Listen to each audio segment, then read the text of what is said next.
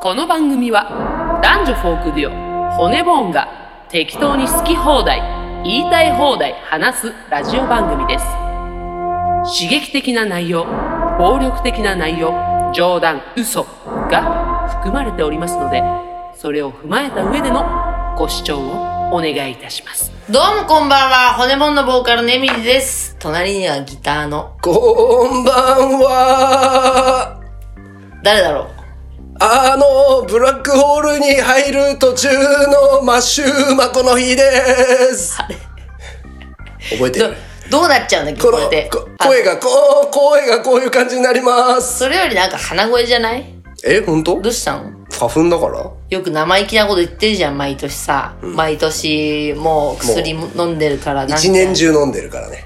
だから大丈夫とか言ってさ、はい鼻声じゃないですか。いや、鼻声なだけで別に辛くないから。あ、そうそんなの。その、お聞き苦しいかもしれないけど、辛くはないから。 5次元だったじゃんあー、こんばんは !5 次元じゃん。これ、これ結構、わかる人には結構ウケると思うんだよな。ごめん、ちょっと見返してないかあら。大丈夫、みんな今見返してないって言ったら、テンション下がったかもしれないけど、大丈夫です。ついていけるんで。そこエのミリー発案のね、そうあそうその、うまあ、じゃあせ説明しようか。エミリーが発案した、みんなで名作インターステラーを見返そうの会というのが、まあ、今日開催されるわけですけれども、まあ、エミリーはちょっと忙しくて見てないとい。や、まあそう言ったらさ、何こいつ、生意気なの調子乗ってんのって思われるかもしれないけど、はい今ね、はいもういろんなことにん先立ってて、はい。いろんなことについ切れそう、本当に。なんかね、やばい。 2022のエミリーが、また、丁寧な暮らしが終わりを告げるかもしれなもうい。完全に終わってるとム思う。ーンフォール。うん。いや、でも、風呂入ったからね、昨日。もう、風呂、風呂追い だい、追いだいあのて、さエミリーさ、いつも、いつもさ、そうなのこの、あの、丁寧な暮らし。代表はやってたじゃんで風呂入ると丁寧な暮らし、もうやってないよねって、い最近やってなくないって突っ込むと、いや、風呂入ったからって絶対反論してくるんだよ。風呂も入ったしう、ん。左右で締めて左右で始めてくからまねあ、。それはいいね。もう、風呂追いだきして、はい。追い、追いだきが完了しましたっていうあれにも切れそうになったの。ふざけんな、てめえ。すごいね。完全にいかれてんじゃん。で、夫に、てめえが入れよって言あっー言っちゃった。怖い怖いてめえが入れよ 怖い。怖いよ。ってそしたら、分かった分かったって言って、疲れてるんだねって。そうだでね。であの、この一週間、僕も旦那さんもあのずっと気を使ってますね、あなたいやもう自律神経バグり、バグり散らかしてるから、あのちょっとお医者さん行ってください。いやほんと行かないと、ほんとに、メディケーションも切れちゃ って。本当に、本当に行ってくださあんた切れそうい。だよ今支障が出てます。いや私お願だいしますって支障切れてんだよ支障切れてん だよじゃあ、いいじゃないですか。ここの場があなたのストレス発散の場としてあるんだから。安息の地。安息の地、ラジオ骨ボえっ、ー、と、何計画だっけン、ラザロ計画。ラザロ計画だよ、ね。エミリの星。ラ、ラザロエミリ。の星があるのよ。それはなんかキモい。であとは来るやつ全員選ぶから。全員は来させねえよ。本当う。ん。全員は来させねえよ。全員移住しちゃダメなの。プラン A はねう、ん人選ぶよ。 マジで。プランいいプラン E。ということで。でも、インターステラー見てない人、なんのこっちゃよね、もう。見てないやつはここに来るな。ああ、もう、早速選んでるじゃないですか。選ぶよ。インターステラインターー。ステラー見てないやつはね、話したくない ね。私は。本当に。いや、私、今回自分でね、インターステラー語ろうの回にして、はいあのー自分で掲げたけど、今回間に合いませんでしたって言ったけど、あの、もう何度も見てますから。 まあ、そりゃそうだよね。うん。今回に間に合わなかっただけでで、何度も見てます人から。生では何回も見てはいると。。もうインターステラー見てないけど、の、けど映画は好きなんですよね。そんな人いるこの世に。ボコす。それボコす。いボコやり。じゃあ、バビロンはどう映画好きなんですけど、バビロンまだなんですよね。いやいや、それこれから見てください。いや、ちょっと別に、なんか長いじゃないですか、バビロン。はいや、だから、映画長いじゃないですか。い。いや、映画好きなんですけど、ちょっと、バビロンはちょっと、もうだから、その人たちとも、いもうだからすい、ません。喋れまアせんン。トマンワスプ行きたいです。それはいいんじゃないですかバビロンはちょっと、ワスプ見たらいいんじゃないですかバビロンはちょっといいっすわ。え、だから、ワスプみたいにそれは、あの、もう、カーストが違うというか。あのその、次元が違う。次元が違あう。ー次元上昇。そうね、別の次元で生きてる人だと。そう。んということで、今週も行きましょう、えー、今日も、あなたはどこの感想私たちは窓際にいたよということで、 えーやっていきたいと思います。いいね、せーそれ。うんいいね。あなたはどこのカスト私たちは窓際にいたよせーの、レディオ骨はンみんなこっちに来なや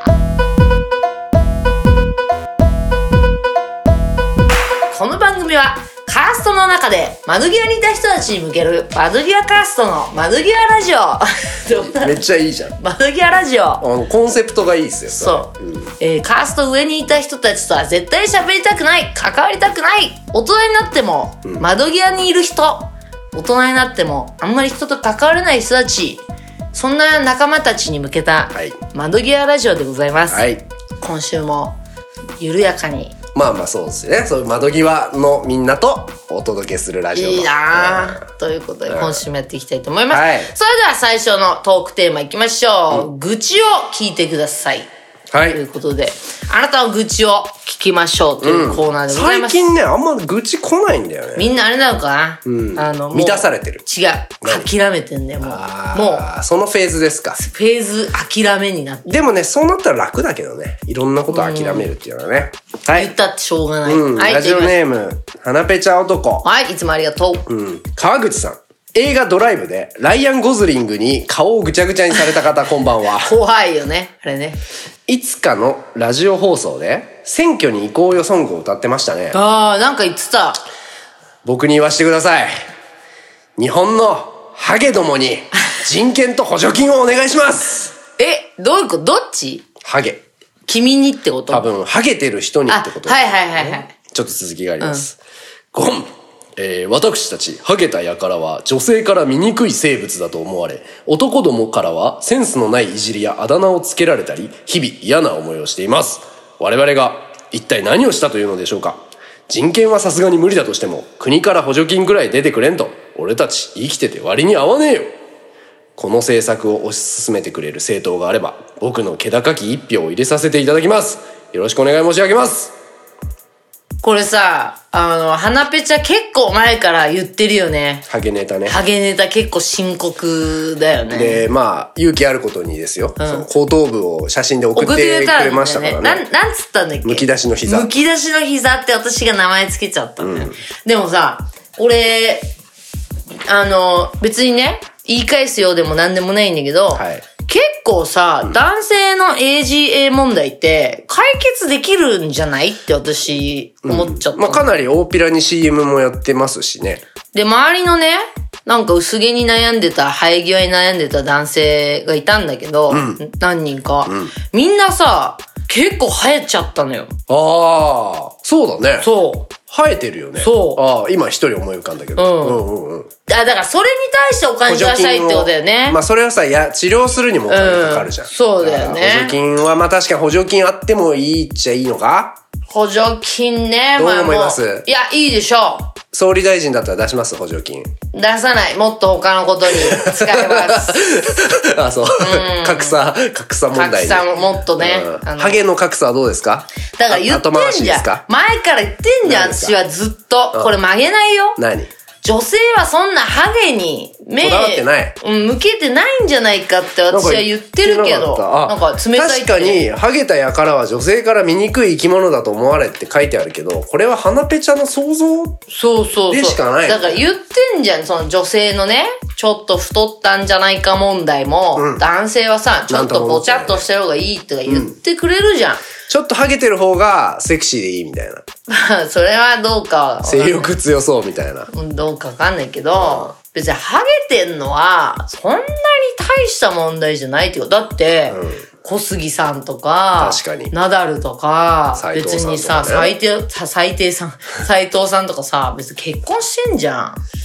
面白さに、を磨いた方がいいんじゃないなるほど。いやでもそうなれない、そのハゲをさ、こう受け入れられない人間ってのもいるわけだからさ。だからそこにさ、お金あげたらさ、努力しなくなるじゃん。だなるほど。からやっぱ、その、だから、まず女性同行じゃなくて、はい。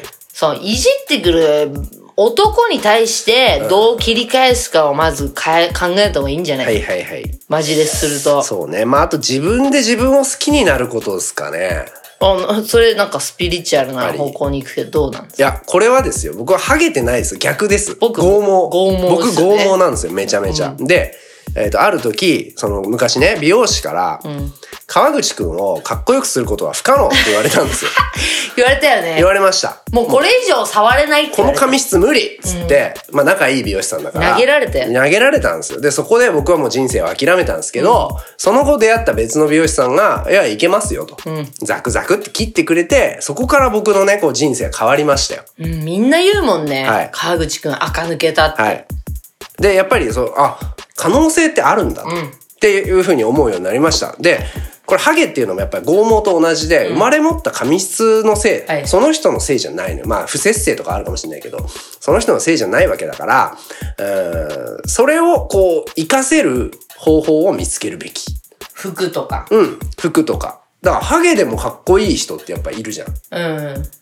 今出てこないけど。ハゲなハリウッド俳優。まあ、ニコラス・ケイジかっこいいじゃん。うん。ブルース・ウィリス。ブルース・ウィリスね最近ちょっと悲しい話になりましたけどブルース・ウィリスとかかっこいいじゃんだからハゲでもヒゲ生やせばかっこいいみたいなそのうだあね。るしねヒゲとかうんいいと思これなんならだから言っていいのかわかんないけどまあう大さんとかね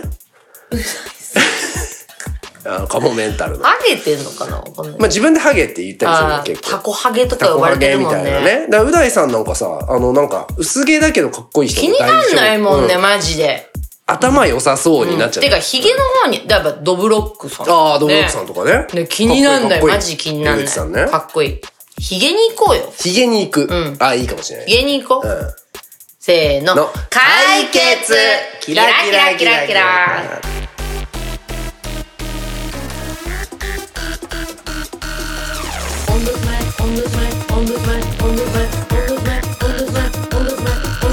それじゃあ俺は行くよ。うんガリマーシャガリマーシャッティデイレディオ骨も普通のお便りえーここでは普通のお便りが、えー、何通か来ておりますので読み上げてみんなみんなね、普通オタが多くなってきたなねん。かあれなんかボソッと言ってみたいことがでもいいじゃん。いいねいいよいいよ。行普きまし通ょうオタ送ってくれ。はいラジオネームベジさん。はいいつもありがとうございます私の日、あ、これごめん。思い出した。先週さ、エミリーがさ、そういえば私の秘密っていうのを募集したんだ。ああそれのコーナーのことかなんで、今ね、今読みかけて、ベジさんがなんでみんな私の秘密を教えてくれようとしたんだろうと思ったけど。この変態がと思ったうん。エミリーが募集してたわ。じゃあこれ普通じゃなくてあれだいや、でもね、もうこれくらいしか来てないみから。んな忘れとんかいはい。じゃあベイジさんだけだって前回うちのらが忘れてんだからいいだろう。ちら記憶喪失になっちゃってんだな。はいじゃあ、ベイジさん前回の、うんえー私の秘密を教えてください、はいというコーナー、一人だけ回答してくれております。じゃあ、ベイジさんお願いします。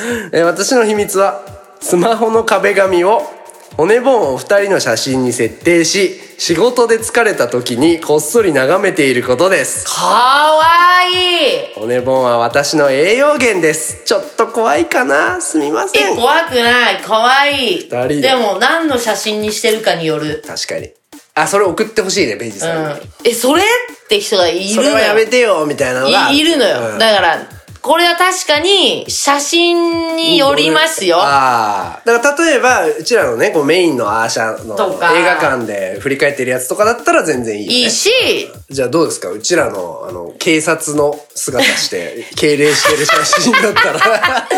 いいんじゃないいいんじゃないなんか、ビジッとしなきゃ、骨もんだって、 クリーンな仕事や慣ってれんないだことか、やってんだからら、つって。なんか、うん私だって、いや、嫌な仕事じゃないけど、うんその、慣れない仕事、うん慣れない仕事ね。頑張ろうって思えるとかね。はいはいはい。ありがとう、ベジさあんり。がとう怖くないです、全然。は嬉しいです。嬉しいで。ありがとうございますじゃあ、ここから普通のお便りです普通けどのお便りありがとうございまもす、えーラジオネーム、こじこじさん。す。はい、いつもありがとうございます。深夜ラジオでリスナーからのお悩み相談に即興ソングで返すエミリさんの面白さにはまり2月に初めて骨盆のライブを見たものですあ、こじこじさんわかるよ。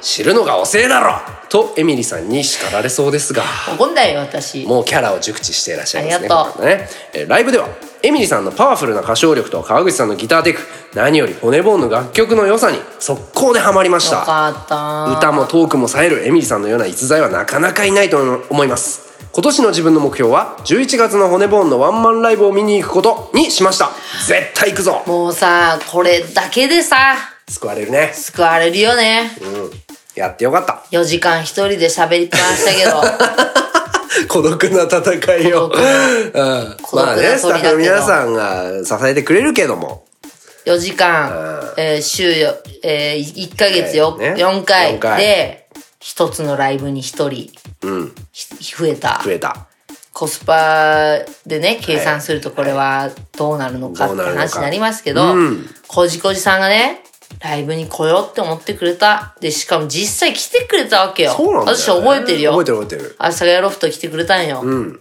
近所ですっつってね、うんこれはね大きな収穫でございますありがとう本当にありがとうありがとうございます続きまして、はいラジオネームちなつさんちなつさんはい、久しぶりに投稿させてもらいます、私は去年から今年の1月まではあんまり人とプライベートでは話したくないというのがあってあどうしようもなかったなんか面白そ2月に入ってから人とのつながりを大事にしなきゃなと危機感を感じておー今は知り合った方とのおしゃべりを楽しむことにしましたう、うんうんえー私がよく行くバーの店員さんに骨ボーンのチェイスを教えたらおしゃれでかっこよくていい曲だねと褒められて嬉しかったです以上ですなんだよそのと突然な気になるなこれなんでさ、うん2月になっていきなり人との関わり大事にしなきゃ私最近聞いた言葉があって、リセット症候群っていうのがあるらしくて。ああるらしいね。なんか全部をシャットアウトしたくなっちゃう気持ち。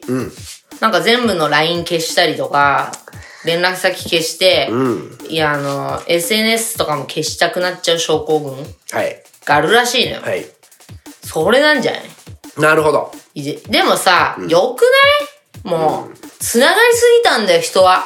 まあそうだねうぜえよ。でしかもつながりすぎたし簡単に消せるっていう、うん。いいじゃん。ゴミ箱っぽいだよ、ゴミ箱っぽい。そういう時代になったからやりたくなってきたと私も一回やったことあるインスタグラムさ、あのフォロー数ゼロっていうのやったことあってさ、繋うんうんがってんのがだるいからやめたんっだてけどことでそれこそリセット症候群そうリセット症候群が流行る前ですよ、もう56年前にやったんですけどでももうそこからね本当になんか繋がりたい人だけをちらほらフォローし始めて、はいそっからね何年かちょっと大変な時あったんですよその例えば、ライブで知り合った人が、フォローしてくださいよ」って言ってくる人がいたのよそそういう人ってメンタルすごいなってい思っやたわけ俺もそう思うねねなかなか言えないよねフォローなかなかいいフォローしてもいいですかっていうのはわかるじゃん、うんとかもう無言でねねえねえねえししてるとかフォローしてもいいですかもフそォういうローしてくださいよってすごいよで嫌だよって話じゃんなんでお前のこと見なきゃいけないのってそ話んなじゃん有益なんかって話そだうそう怖いしかもその時さインスタグラムとかってさミュートの機能なかったから、うんもうフォローしたら見なくちゃいけないみたいな時あったから確かにああ後でみたいな感じだったけどいいのよリセットしたきゃすればいいしつながりたくなきゃつながんなきゃいいのよじゃあ千夏さんはこのバーの店員さんとのうんおしゃべりが進展を送ってほしいねでもいいねなんかバーに行ってさああでもないこうでもないバーに行って喋ったことあるなんかそのあれ一人で行ったところでみたいなそうあるかその千な夏さん的シチュエーションよバーにフラッと行ってえー、そのつながりすぎた結果いやいやあ関係どあそれるは関係なくもうバーというもの要バーってそういうイメージあるじゃんバーに行って、そのバーテンと喋るっていうイメージがあねる、ごめん今今ないバーテンって言い方何今ちょっと憎しみ込めてみたないバーテンはないないちょっとバーテンダーに偏見があるだそう俺も そうその憎しみを込めた言い方なんかバーテンダーさんやに変な偏見があるあーそれでごめんねちょっと全然関係ない話なんだけど、最近俺が怒った、えあの瞬間的にえ頭が沸騰したうん概念があるんだけど、うんソログルキャンって知ってますかソログルキャン、はい知ってまキすャンプのことかなそうですソロキャンプってあるじゃん一、人で行くのよ、ん本当はみんなでワイワイ行くやつを、こんな孤独を求めてソロで行くっていう、ソロキャンプっていうのが流行ってますよね、流行ってますよねはい、ねはい、怖いなそれをねうん集団でやるらしいんですよソログルキャンあ、ソロなんだけど、グループでキャンプ、はいめちゃくちゃ、あの、もう矛盾してる破綻してるじゃないですか。破綻してるじゃん、うんいやあるらしいんですよなるほど。ソロキャンプでしか入れないキャンプ場っていうのがあって、はいはいはいそこにこう固まるんだって最悪じゃん。男女が、うん。それを聞いてそういうのがあるっていうのを聞いて、うん本当久々に瞬間的に頭沸騰した それも怖いけどね、その話聞いなんかて。やなんか久々思い出したそういう気持ち俺関係ねえやつが切れる。いやなんか、さそういうのに悲願でた時期ってあるやっぱ中学生とか中に学校高校まあ男子校だからさ、そのクリスマスとかバレンタインみたいなことでカースト窓際で。そう、んカーストっていうかまあそういうね、うんデートしてる同い年くらいのやつらを見て、こいつらを倒すために俺は生きるっていうふうに決めた時があったけど、そういう気持ちっていつの間にか忘れてたわけ、うん自分もさ結婚もして、子供もできましたよ、幸せな家庭築いてます、ただ思い出したやっぱ俺は狼にならなきゃいけないっていうのあいつら狩る。あいつら狩いるや、 ソログルキャンそれはやだな、なんか。狩りに行く俺はじゃあ新しいホラー俺映画が。映画監督だったら、そのグルキャンやってるやつのとこに、殺人鬼登場させる。ホラー、最新ホラー映画うんうん。リバーサイド、ほえー ソログルキャンソラソログルキャン。やるね、これは。まあ、そうでしょうね。それは、ちょっといただけないですミニ・まあジェイソンが標的にするのはあいつらよ。まあ、リバーサイド。はいまあ、それは、なにバーテンから思い出したわけあの、ムカつく概念っていうはいはいはいはい。まあ、それちょっともうなんか、性の匂いプンプンだしね。そうでしょ、ソログルキャンは。うん。なんか、私本当にさ、あの、ヒロシさんと芸人のね、はいはいはいとかさ、西村さんとかさ、が聞いたらちょっと嫌な顔しそうそうだよね。それってね、それそうなの。本当に、なんか最初本当にさ、好きで始めた人っているじゃん。で、おそらくね、わかんない。あの友達から聞いた話だけど、サウナもそうなんだって。あサウナ。ね。だから本当に好きで行ってた人が、それがすげえ流行ったことによって、やっぱ場が荒らされるっていう。なるほどね。インベーダーです。エイリアンです。あ、じゃあプレデターです。だからプレデターは狩らないと。プレデターが狩るんだよ。あ、そっか。間違い ない。プレデターは狩プレ人デターが狩るのですからね。はいはいわかります。はい。はい。なるほどということね。です。 千夏さんだっけ千千夏夏さんさんはもうそのままでいいと思いますけ どね。雑なまとめいい。と思います。千夏さんは別に何も悩んでないもんな。まあ、また人との。まあ、何が、何があったかちょっと話せいやそうそうそるう範囲で、もし送れるんだったら聞そうっきすたいけどね。ね。でも確かに、あの、募集しといてなんだけど、みんなのあの秘密聞きたいっすわ。うん、はいもしよかったら送ってください。はいえー皆さんの、もしよかったら、秘密、骨盆に教えていただけたらと思います。kokohana、ここはな、アットマーク、骨盆 .net まで送ってください。緑パン緑パンは緑パンは俺だみみみみ緑パン緑パンは俺だみみみみ緑パンは俺だ俺だレディオ骨盆映画コーナーイン,、はいインターステラーをあえてもう一回見ようエミリー主催。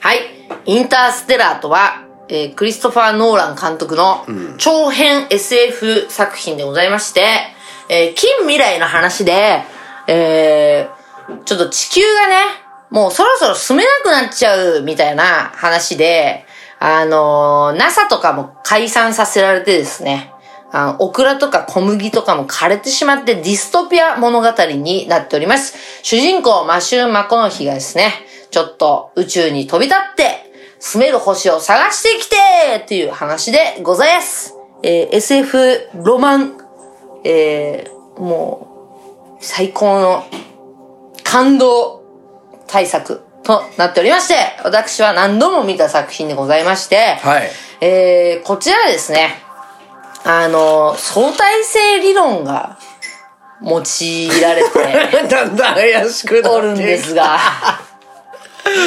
何がすごいか、何がすごいですかえっ、と、すごいポイントなんですけども、い本物の物理学の知見が反映されていて、多分劇中の9割くらいは、多分説明が可能。はい本当に。はい。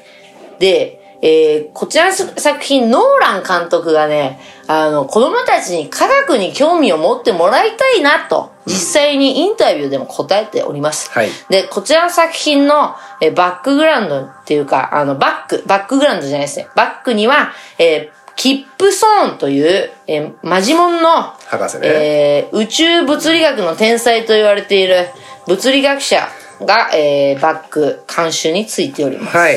ということで、この名作、やっぱ何度も見ちゃうんですけど、みんなにも見てもらって、語ろうじゃないかという企画が持ち上がったんですが、はい。私は今回、えー、改めて見ることはちょっと時間の関係上できなかったんだけど、はい何がすごいのかみんなから聞きたくなりまして、この、インターステラー。あ、まあ、難解なことで有名じゃないですか。はい、で、僕、やっぱ、前回も話したんですけど、あの、見るたびに解決するんですよ、それが。み見て、ああ、こういう、こういう話だはいはいはい、わかるっ。て分かって、でも絶対忘れんの、それ。わかるで、インターステラーって結局何だったんだっけ、みたいなことを、こう、そう繰り返してるんですよ、人生で、で、今回見ました。うん。すべて解決しましマた。ジでじゃあ私の質問に答えてくれるあの、何でも聞いてください。マジでインターステラーについて完全に理解しました。あ、わかった。はいじゃあもうそ、そういうとこから行くなんかありますか質問。えっと、はいい、いもう、うーんほとんどわからないんだけど、はい。どういいですよ。もう、初初心者、初心者の質問全然受け付けてるんで。プラン A って、はい。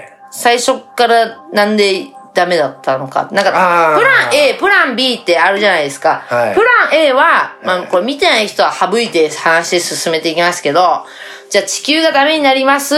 じゃあプラン A、プラン B と用意して、プラン A は今の地球にいる人を他の星に移しましょう。はいプラン B は今いる人たちは諦めて別の星に人類の、まあ、精子と卵子とかをね、はい。持って行って、受精させて、人類という種族を残していこうっていうプラン。そうです。でも博士出てくるじゃないですか。なんはいて博士だっけ、あ忘れまました。あ、とある博士が、そのプラン A。プラントプラントの博士がその B、A をね、まあ、シューマコの日にこう託すんだけど、元から B のつもりだったみたいな。はいっていうのは途中で判明するんだけど。そうですね。プラン A は最初からするつもりがなくて、はいただ B のつもりでいたってだけってこと,、はいはいはいはい。ってことわかんないですね。あ、わ、え嘘嘘嘘。嘘嘘。わかってます。あの、そうです。A は、途中まで、博士はね、もちろん可能性探ってたんですよ。ただ、A を実行するために大事なデータっていうのが欠けてるうん。ことが分かっていた。つまり、あ、これ無理じゃんって途中途で中気づいて分かっちゃうんだよね。気づいてました。うんただし、プラン B っていうのは、今、エミリーが言ってくれた通り、あの、今の人類を諦めて、もうとりあえず人類という種だけを残そうよっていう、すごいね、こう、マクロの視点からのプランなんですよ。うんうんでもそうする壮大と、それをね、発表したらどうなるかっていうと、人類パニックですよ。みんなの士気下がっちゃう。そう。ん。え、俺たち無理なの、はいってなっちゃうじゃうんん。だから発表できなかった。あ、そういうことそうね。最初からは言えないよってことそう。ある。ふりをしないと、このプランは進められないということで、ダミーのプランを作ってたんですよ。なんかそうすごい納得いくわ。だし、まあ、この日にも言えないよね。その通りです。あまあ、この日の動機は息子、娘を救いたいってそうだよいねうすごいミクロな話だからね。それがミクロとかマクロとかそういうことで、そうそうそうそういやーその専門用語で言われるってことね。その人類のはい全体の視点に立ってるかどうかっていう話なんですよ。なるほど。うん。でもこれはインターステラーのすげえあの大事なテーマ。いや、で、そうだよね。うん。身近な人を救うのか、それとも人類全体を救うのかっていう、すごい大事なテーマなんだけど、やっぱこう感動できるのは、身近な人を救うことが結局人類全体に寄与したみたいな。まあそれがさ、あの途中のさ、愛は次元超えちゃう時があるっていうのに繋がったりとかするけど、はいあのセリフちょっと俺はちょっとあんま好きじゃなかったけど、まあちょっと、あのご、ご都合というか、自己中すぎないかって話なんだけなんど、かああの女優さんなんだっけあの人アン・ハサウェイアンハサウェイアン・ハサウェイちょっと嫌いになっちゃったねわかる、う途中で出すなよ恋愛事情みたいなね。ううざみたいなわかるうんマッドデイモンもいいよね。マット・デイモン最高最高だよね。最高ですあそこでさ、はいエゴ出してくるとこもいいよね。マット・デイモン役名覚えてますかえーっと、マン。マン博士なんですマよねンマン博士これ今回調べたんですはいマン博士のフルネームうん。ヒューヒューマンつまり一番人間らしい人間あー、なるほど。俺一人で死にたくねえっつっって、呼ぶもんね。嘘の信号を出して呼んだわけじゃん。うんあれがやっぱ人間らしい感情なんだっていう話。あそうですねつまり、そのマクロの視点で人類全体のために頑張るぜっつって出ていったんだけど、いざとなったらやっぱり自分が大事、うんで自分の寂しさが、寂しさを埋めたいとかね、うん自分だけは助かりたいみたいな気持ちが出ちゃったのが人間だよねっていう話なの。そうだね。本当にそうだね。いいですよね。じゃあ、あとね、なんかありますかいいっすよ、なんでも。本では、いステイって出るじゃん。ああ、出ますね。あそこって、はいはえっ、と、マシューマコの日がステイって出すんだよね。い。そうです。これあのまんまの解釈でいいのやっぱの、あの時にう残っ、ま、ま、ミクロの考えんそマうですクロの考え、まあ、ミクロの考えで、で、やっぱ娘のの元に残った方が良かったよっていうことになるのかなそうですそうですだったら。だ俺はこんなことになるんだこのっ子たになるんだらっ、たら、そうそうそうそう。もうずっとそばにいてあげた方が良かったよって、過去の自分にはい言ってあげることになるってことだよね。はい、そうです。まあでも結果、旅立ってん、すごい時間もね、うん。娘の元にはいられなかったっていう点では無駄になっちゃったんだけど、うんまあなんかその、ブラックホールに、はい。えっ、と、物理学が及ばない人人知とかはいが超えるね、け結果奇跡が起きちゃう場所ってことでしょ、はいに飲み込まれて、もう委ねたってことでしょ委ねちゃってってことでしょあれって。いや、あー、委ねちゃってマシューマコの日が委ねたってことっていうことじゃないの。委ねて、だってあれって、う委ねた結果、なんかいい方向に転んじゃったっていうことんうん。いやいやいや、あれは必死でメッセージを送ったんですよ。はあ、はあは委ねたんじゃなくて、ああの5次元空間にこうんう放り込まれたじゃない、うんで、マシューマコの日はまず何をしようとしたかっていうと、うん過去を変えようとした。つまり、マシューマコの日が宇宙に行かないあ、あー状態にしようとした。それでステイ。でも過去は変えられないんだよそうなんねで。すこのインターステラーというか、うんこの物理学では、はい過去は変えられないっていうのがもう分かったと。これについてちょっと後で議論したいんだけど、まあそうです。うんまあそうです。で、過去は変えられなかはっい、たっそうてでいう。す。で、えー過去変えられないぞっていう風になったら、じゃあ未来を変えよう。うんうん今からの行動で未来を変えようということで、さっき言ったマン博士が、あ、マン博士じゃない、えっ、と、ブラント博士が、えー足りない一個のピースがあると。うん足りない一個のピースがあって、ブラント博士はもうそれを諦めてたから、プラン A は無理だったって言ってたじゃない。その足りない一個のピースが、実は手に入ってるんですよ。うんその、ブラックホール内部で。うん。で、それを送ると。なるほど。あの、マーフに。はい。うん。だからそれを。を送るために、あの、ツーツートントンでなるほど時計の針を動かして、マーフにメッセージを送ったっていうのが、あの、ブラックホールの中でやったことです。うーんと、だからそこら辺が、はまあちょっと今回、今回見てないのもあってあれなんですけど、うんうんだからその、ブラックホールの中で、はいだからこれがエンタメ感なんじゃないかっていうんだけど、はい。ブラックホールの中で、だからその結果、うん結果大丈夫だったうん。とかね、ん結果未来変わったっていう、それがブラックホールの中で通してできたっていうのは、うん。なんかその理論超えちゃってね、うん。できちゃってることが、最後エンタメプラス奇跡うん。ちょっとご都合主義なところってこと。なんじゃないのこの、それはあー理論上ではもう、だからこの9割説明がつくところはい。から外れたはいはいはい部分でいいんですか、あ、まあそうだと思いますね、あ、それはずっと何度もこの映画見てて、うん最後やっぱ、んってなるのが、なんで生き残んのみたいな。そう。うんなんで、なんでいつも、あの、娘に会えるんだっけとか、なんで帰ってこれたんだっけとかが、いつも忘れちゃうのって、ブラックホール入った後に生きてるからなんだよね。これはですね、これも調べました。はいはい私。なんでなんですかブラックホールに、まず、はい、入って、うん普通ね、ブラックホールに入ったらもう、ぐにゃってなっちゃいそ潰うれちゃうじゃん。よくあの SF の専門用語でスパゲッティになるっていうらしいです、ブラックホールに入ったら、ただしそれってブラックホールの中心に近い部分でなるんだって、んうん中心に近い部分はめちゃめちゃ重力がかかってて、まあぺちゃんこになっちゃうとなんだけどブラックホールの周り中心から離れたところっていうのはそうでもないんだ今回そうだよね。らしいので、今回のブラックホールめっちゃでかいのよはい。めっちゃでかいからその周りにいるくらいだったら別に大丈夫なんだあって、、うん。うんではい中心まで遠いわけ、うん。だから、あのーマシュマコの日が入ったところっていうのはすごい中心から遠いから、まだぺちゃんこにならずに住んでたっていうのがまず一つ。で、あそこからその出られたっていうのは、やっぱ多分その未来人の何かこう手引きがあったっていうふうに、まあ僕には見えたんですけど、あー、なんかそういうシーンってあんだっけいや、わからない。うん。うん。それはわからないの。で、それ最大の謎なのよ。要は、うんマシューマコの日をあそこに連れてった、その未来人って何なのっていう。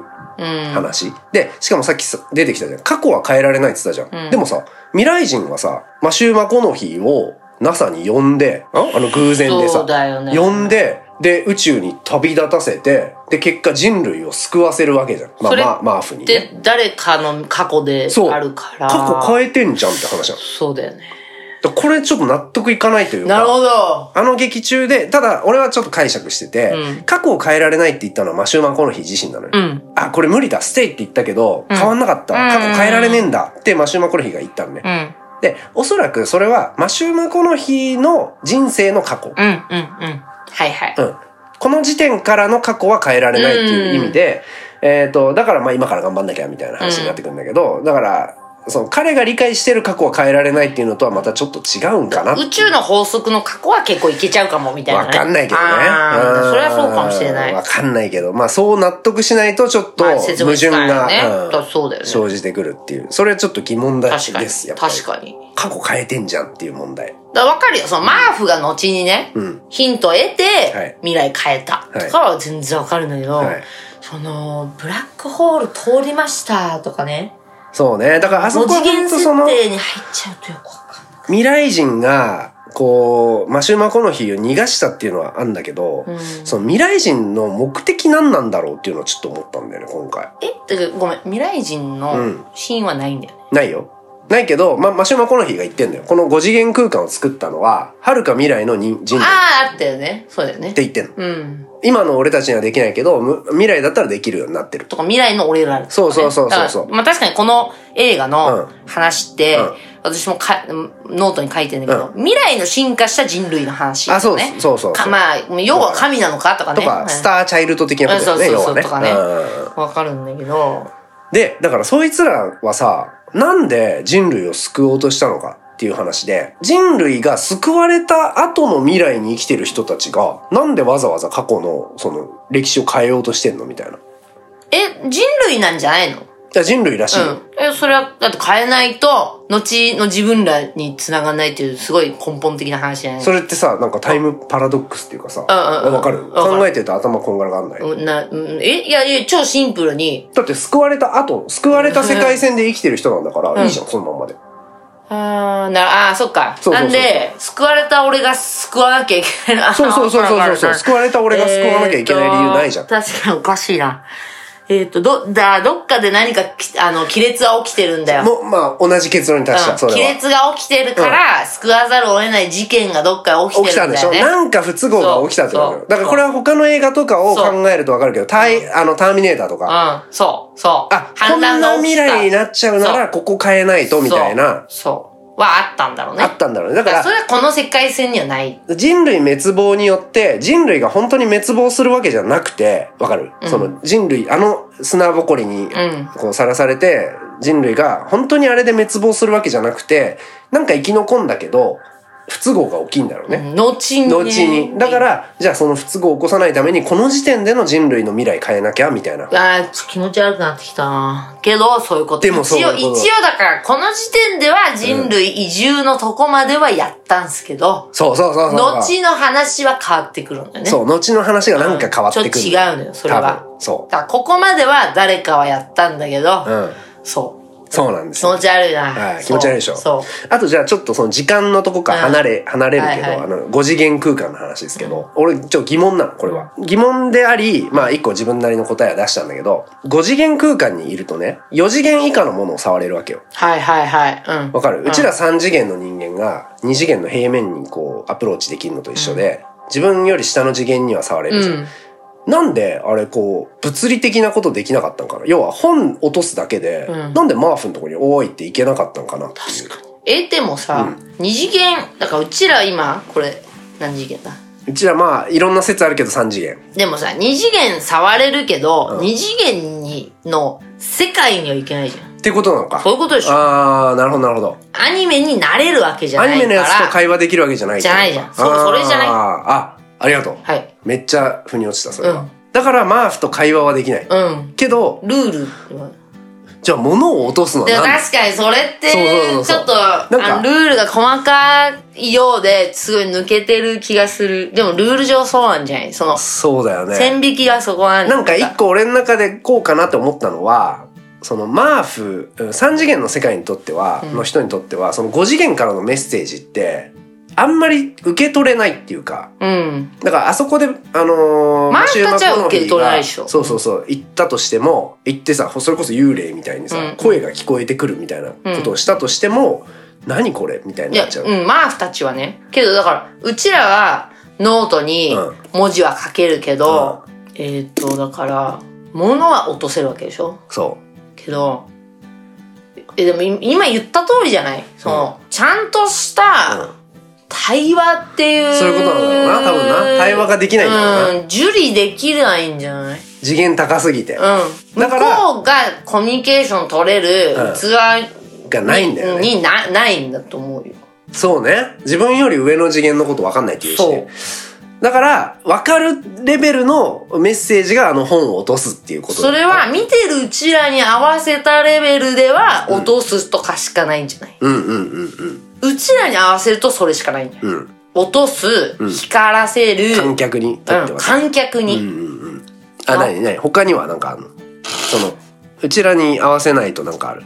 いやだから本当はないのよ本当あーはもうもうもっとあ、もっとアプもロっーとチできなないい。の。もっとできあーな。はいいはいはいはいはい。だからもう、ポワンとかしかできない。ポはいワはンいはいはいみたいな。あだからあったよねあのアン・ハサウェイとさこう手が触れるみたういんな、ね、別次元にいるアうんン・ハサウェイと、まああれみたいなことだからもうあれぐらいしかできないのを、あればっかだと観客がイラッとするから。あ そういう都合え、でもそうらしい。あの、ブラックホールのうん可視化とか、うん結構その、す、計算上ああなったけどほ、その、ブラックホールって、実際は、ちゃんと写真では撮れてないから、はいはいはいはいあの、インターステラーが出出るたまで頃にはそうねうんから、でも観客に見せる必要があるから、うん計算上はやって出したけほうほど、うみたいな話があって、うんだから、その観客に見せるための表現を多分考えてて、あーそうなってるけど、実際、実際というかななんていうのそのその、計算上上では、うん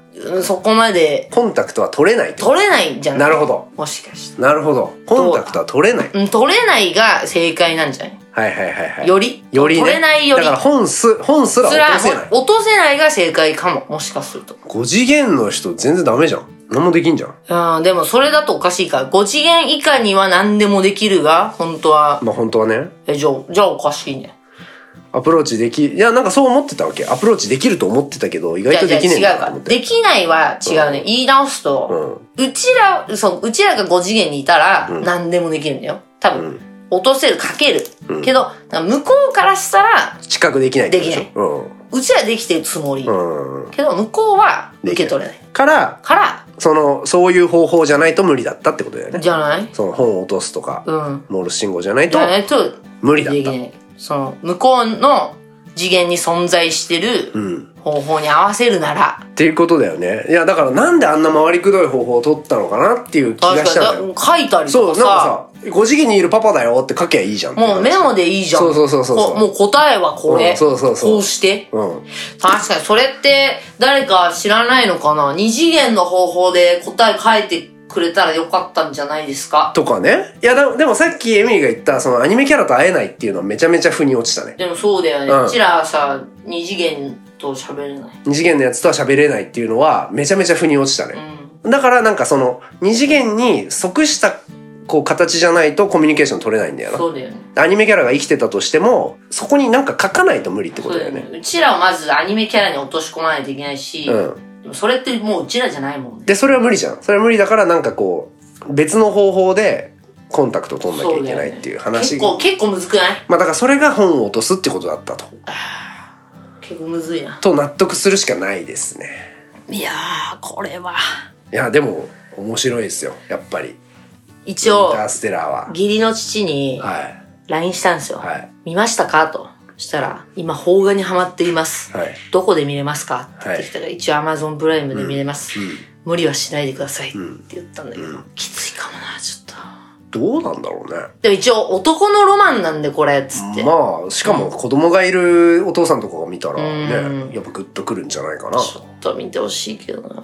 どうですかみ,、はいみんなはなんて言ってますかラジオネーム、コウジさん。はい映画インターステラーを検証せよということで、想像力と理解力の乏しい自分にはかなりむずいなぁと、量子力学や相対性理論なうんど、えー某関西有名私立大学中退のわしには皆目ちんぷんかんぷん。おう。伏線回収にはやや難がありっすかね、結局愛に人類は救われたと単細胞の僕は勝手に思いまあ、すいい、いいと思います。いいと思います。いや、いいと思いますよ。賢い人たちは深く検証されるんですかねいやー、でも、でもさ、いいじゃん。そういう見方でいいじゃん。まあ結局そうだいしや、結局そうなんだよ。もうなんか、尺だけどね。いやそうだから結局それがムカつくからかまあらいろいろ検言い証たしたくいだけなでったんだ。いや、別に、コウジさんの見方が尺なんじゃなくて、わかるわかるその結末が尺なんだそうなんか、もうそ、この映画難しくしたかったんじゃないのって思っだからてこ、っちは難しくしたいんだよそう。うんだから全然コウジさんの見方合ってると思います。いいと思いま。ですしかもそうやって見たらすげえさストレートに感動するそうそうそう。そうてか、アルマゲドンやんみたいなね。そこまで バカすごい違いますけど。アルマゲ、はいまあでもそうだね、まあそうです犠牲になってる、はいはいえー、カミーラさんはい。インターステラー見見ました、はい星4.5おい。えー私は社会的メッセージが強いのかなと感じましたうん。学校の先生がユガンダ政府の言いなりになって、勉強よりも農業が優先、学びはいらあないーと言っていました。しかし、何かを始めるには知識が必要。うん。知識を次の世代に引き継ぐことの重要性。えー宇宙に出て重力時間の歪みにどう対処すべきか考えるのは知識からです。えー地球の歪み、宇宙の歪みなどの観点から知識を描いている気がした。うん。うんえーまたその中に人間的な情感をさらっと織り交ぜていたと思います、うん。穏やかな夜に身を任せるな老いても怒りを燃やせ、うん。ドクター・ブラントのこの言葉にこの映画の伝えたい思いが集約されていたと思うんうんう、うん。うんこれ何回も出てきたねドクター・ブランなんかね、言ってたね。ト、うんまあ要はもう抵抗せよっていう話だと思うんだけどうん。まあ面白いよね。なんか、もうさ、うん食料に関すること以外やってる暇がないから、うんもう宇宙開発もやってる暇がないから、うん解散、子供たちも全部農業関係に駆り出されて、そうだねみんな農業やれと、うんうん言ってる通りだ。はい、えーラジオネームタコタさんはい。一言で言えば監督自身も話しているようですが2001年宇宙の旅へのオマージュが元になっていますね。ねえうん、2001年が静かにて哲学的に語りかけていた世界観を本作では動的かつ論理的に再構築しているところが素晴らしいです。うんえー盛り込まれた物理科学の原則については少なからず説明不足の感はあるものの、うんマナ娘の部屋の隣に、えーパラレルワールドを見渡せる4次元空間を存在させることできちんと伏線回収しているとこはいいですね。えー一般的なタイムトラベルものだとパラドックスを意識してしまうところですが、そこはきちんと矛盾なく収めています。えーそして忘れちゃいけない愛の概念。3次元に時間と愛をも盛り込むことで、5次元の彼らの存在意義を表現しているところが、妙に甘ったるいようではありますが、それこそがこの物語を支える最も重要なファクターかなと。ベスト FF、SF5 本の指に入るらしいです。だから確かに、なんか、うん愛の要素、もうちょっと少なくていいのかもしれん。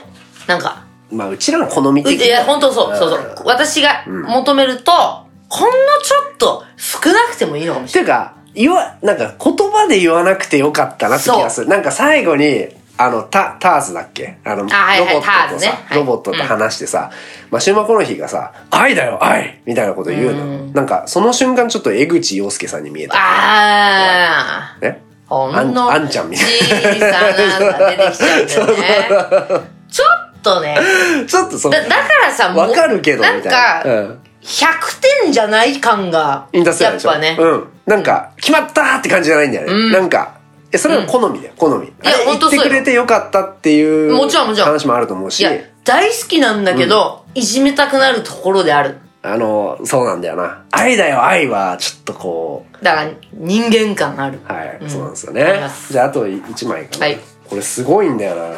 軟弱野菜さん。はい。えー今回、インターステラーの感想、意味不明かと思いますが、できる限りシンプルに考えをまとめました。おーどうかお付き合いください。期待。えーちょっとこれ見ながら行きましょうか。うん私の持つ物語の構造的イメージ。ああ、わかるよ。はいうん。シンギュラリテうんィかける可能性、割る、人の認知、んイコール、愛、思い、んえー矢印、5次元、矢印、マーフィーの部屋。 これちょっともう見ないと、あーどういうことかわかんないと思うんですけど、えーということで、5次元からは制限がありますが、時空を超えてアクセスできます。はいかっこマーフィーの部屋。は次に、あれだけの膨大な情報をモールス信号だけで伝えることができるのかということについてなんですが、人間の DNA も大変な情報量ですが、仕組みは非常にシンプル。また99.9%以上は同じなので、そのわずかなキーのような情報を伝えれば OK みたいなイメージで解釈しました。だそうです。ははい挑戦はしてみたものの、ものの、もはや怪文書です。呪いではないのでお許しくい。いださやい。いやいや、言ってることめっちゃ、なんていうの、理解できないんだけど、うん。なんか分かりそうなんだよな、けど。分かりそうなんだけど。分かりそうで分からないんか分かんない。なんか、これすごいね。でも、なんか数式みたいにして表してくれているや、ちょっと見して。目、目ではさ、そう。目ではなんかこ、れちょっとラジオだとお伝えしづらいんですけど、いやー、本当にあの、ドクター・ブラントの黒板に書かれてるみたいな、あれ書くやつなん なんあの、黒板とかにさ、ルートみたいルな。ート、あの、イコール最後、はてな。 最後、はてな。分かった、いいじゃん。何年もかけて、最後、溶けた、みたいな、ははてな。あれ書いてるやつなんな んいつも、いつも書いてるやついなんっなぱんいびっしり書いてる、ね。そう天才は。いやー、でもなんだろうな、こういうのをさ、結局話してる時が一番楽しい。まあね、あの、リングの時とかね、エヴァの時とかね。まあ、結果さ、うちら一昨日さ、いあのー、ボーカルディレクションしてくれてるヤナエルさんにさ、うんうん結局オタクだよねって言われたのがもう正解だよね。まあそうでしょうね。結局さ、同じ話を10年ぐらいしてるっていうね。未だにインターステラー、まあもうもうすぐ10年ですよ、インターステラーが。 2014でしょ、はいあれ10年前まなの、あや2014だからね。ばくない、あれ10年前なのついさ、3年ぐらい前に そさ、れはないわ。それはない。テネットについてだってもう、うん話せないよ。まだだってインターステラー解明してな解いから。明してないから自分なの中で。だからテレット行かないでよって話無理だよ。だってうん相対性理論自分の中でさ、まだ飲み込めてない何からも考えられてないのにさ、テネットってあれなんだっけあれ何いやまああれは時間の話時間でしょすからね無理だよ。時間は逆行できるのかっていう話だからねそうか、そうだよねん。なんだろう、こう、でもや、結局さ、宇宙の話してる時だよな。まあブラックホールって面白いからねやっぱねどういうことってなるもんねやっぱ絶か対やっぱ感じちゃうそういう話してる時。めちゃめちゃ感じちゃう興奮してるよね。興奮しますね、うんうん、ちょっとなんか性的興奮あるよね。なんか一個面白いあれがあったんだけど、あのな津波が来るじゃないあれな、最初の星ね1.2キロぐらいの。そうそうそうそうそうんあれ怖いね。であれって1時間に1回来るんだってああ津あ波がねあ、怖っ。うん。けどそれって到着前に分かるじゃんってうんうん話、うんうんうん。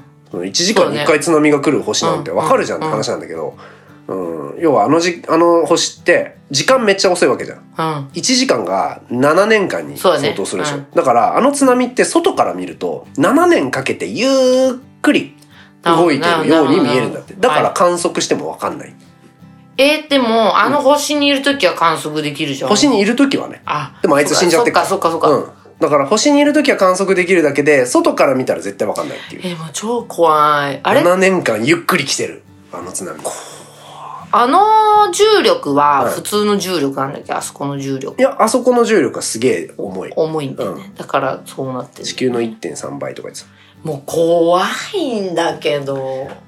その理論も飲み飲み込めないけどまああれ見るとわかるよね、うんなんか、あまあ、重いなら時間遅いんだみたいなあれも良かったです。とはいよかったですいねうことで、はいよインターステラー。よかった。かったですいや、ちょっとはい次、どうしますもしよかったらなんですけど、このね、うん少ないラジオ骨本聞いてる人、無理かな。バビロン見てくんないかな。あーマジでいいねいい選択マだねジで見てくんないかな。バビロン見た方がいいよ。ただいま絶賛上映中見た方がいいよ。バビロンについて話そうっていう、うん。バビロン見た方がいい。うんで見てくんないと。これねあのバビロン見てない人に、えーちょっと、なネタバレにならないように話すと,、えー、と僕とエミリがですね、まあ、泣いたんですけど、違うポイントで泣いたと、うん。うん、違う時点で泣いたんですけどそのなぜその時点が違ったかっていうのはちょ一個答えが出てて、みんながねもし見て泣いたとしたらどこで泣いたのか教えてほしいと。そうなの。うんそれが知りたいんですよ。次第あるポイントで確実に来ると思うんだよね。うん思うんだけどどこっていうそう。映画好きなら、うん多分来ると思うんですよ。来ると思うんですよちょっと語りたい、これは。多分もうタコタさんあたうりはーん。もうエグエグなんじゃないですかエグエグ案件だと思うんですよわかんないですけどねあと、うベジタリアンさんだっけん軟弱野菜さんあ、そうそうそう。なんだひどいひどいイメージだけあのさ、じゃこサラダさんとさ、軟弱野菜さんとベジさんがよく間違えちゃうんだよあーね。ベジ系ねベジタリアン系の人たち、よく間違え。ぜひね、バビロン語ろう。バビロン見てください、うんはいで、引き続き、うんえー愚痴、ふつおた、丁寧、あとさっきの秘密を教えてくださいは、えー、kokohana、アットマーク骨ボンドットネット、ここはな、アットマーク骨ボンドットネットまで送ってきてくださいということで今週も、はいえーやってまいりました。なんか呼び込みがやっぱ上手くなってますねありがとうございますやっぱえー新規さん。はいご新規さんも、んあの、ぜひ、メール投稿、メッセージ投稿、バシバシ送ってきてください。はいこちらの、あの、ラジオ骨ボーンですね。うんご新規のメッセージ、読むの、すごく好きです。もうほぼ採用率100% 100%でございます。承認欲求、埋まらないよっていう人、はいカースト、窓際だったよっていう人、はぜひ、あの、お仲間になりましょう。あでもねあの名前変えてきてもバレるからやめてくださいねそれはねたまに花べちゃくんがやるけどあのメールアドレスがバレてます。とかもう文体でわかるからねはいうんということで、次週もはいよろしくお願いします。はいそれではまたお会いしましょう。はいバイバイバイバイ